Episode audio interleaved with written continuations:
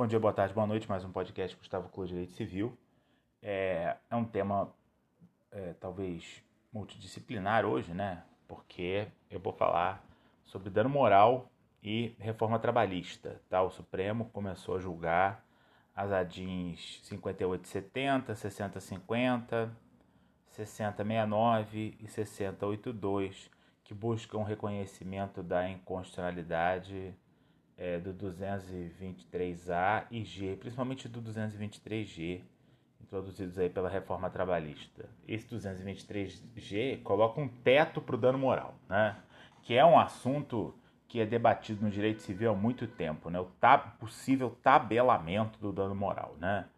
Diz o 223G: se julgar procedente o pedido, o juízo fixará a indenização a ser paga a cada um dos ofendidos em um dos seguintes parâmetros vedada acumulação: ofensa leve, até três vezes o último salário do ofendido, ofensa de natureza média até cinco vezes o último salário do ofendido, ofensa de natureza grave até 20 vezes o último salário do ofendido, ofensa gravíssima até 50 vezes o último salário do ofendido. Né? É interessante é, que esse assunto esteja agora sendo analisado no Supremo Tribunal Federal. É, fundamento de inconstitucionalidade, com certeza, artigo 5 inciso 10 que traz na Constituição a ideia de reparação integral dos danos à pessoa, né? É, não pode haver uma limitação. É, eu não sou contra que a gente forme estándares para fixar o dano moral, tá? O dano moral aleatório não é uma boa ideia, de jeito nenhum. A gente precisa de critérios.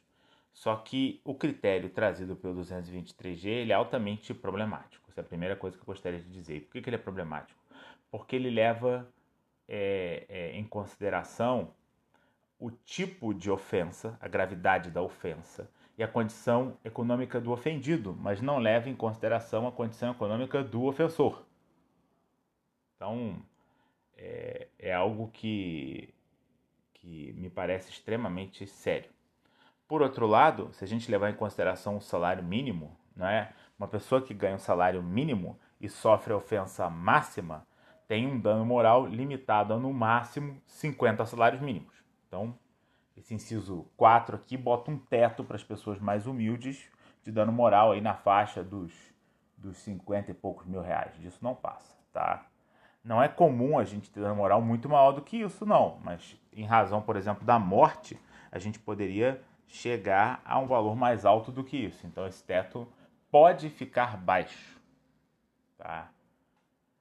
Agora, é, se me perguntarem, é tão evidente assim essa inconstitucionalidade? Eu diria que não, mas eu não sou professor de constitucional, sou professor de civil. Tá? Mas acho que isso é mais um daqueles capítulos onde o Supremo Tribunal Federal está procurando é, Constituição onde a gente não necessariamente irá encontrar, né?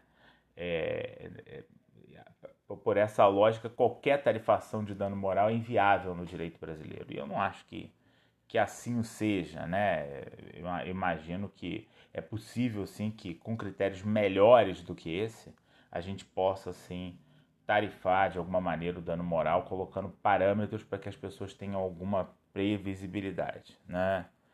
É... Me parece que o problema mais grave do que tarifar o dano moral nas relações de trabalho é a gente pensar que a vida humana, em alguns casos no Brasil, vale tão pouco, né? Morre uma criança no hospital público, o dano moral vai ser na faixa dos 50, 80, às vezes 100 mil reais.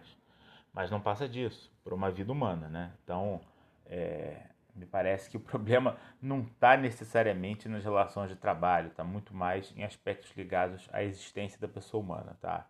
Mas enfim, importante trazer essa, essa novidade para vocês de que eles estão começando a analisar a inconstitucionalidade do 223G e que isso se insere numa discussão mais ampla, que é de direito civil, que é a discussão da tarifação do dano moral e da sua compatibilidade com o quinto 10 da Constituição. Ok? Um abraço, até a próxima.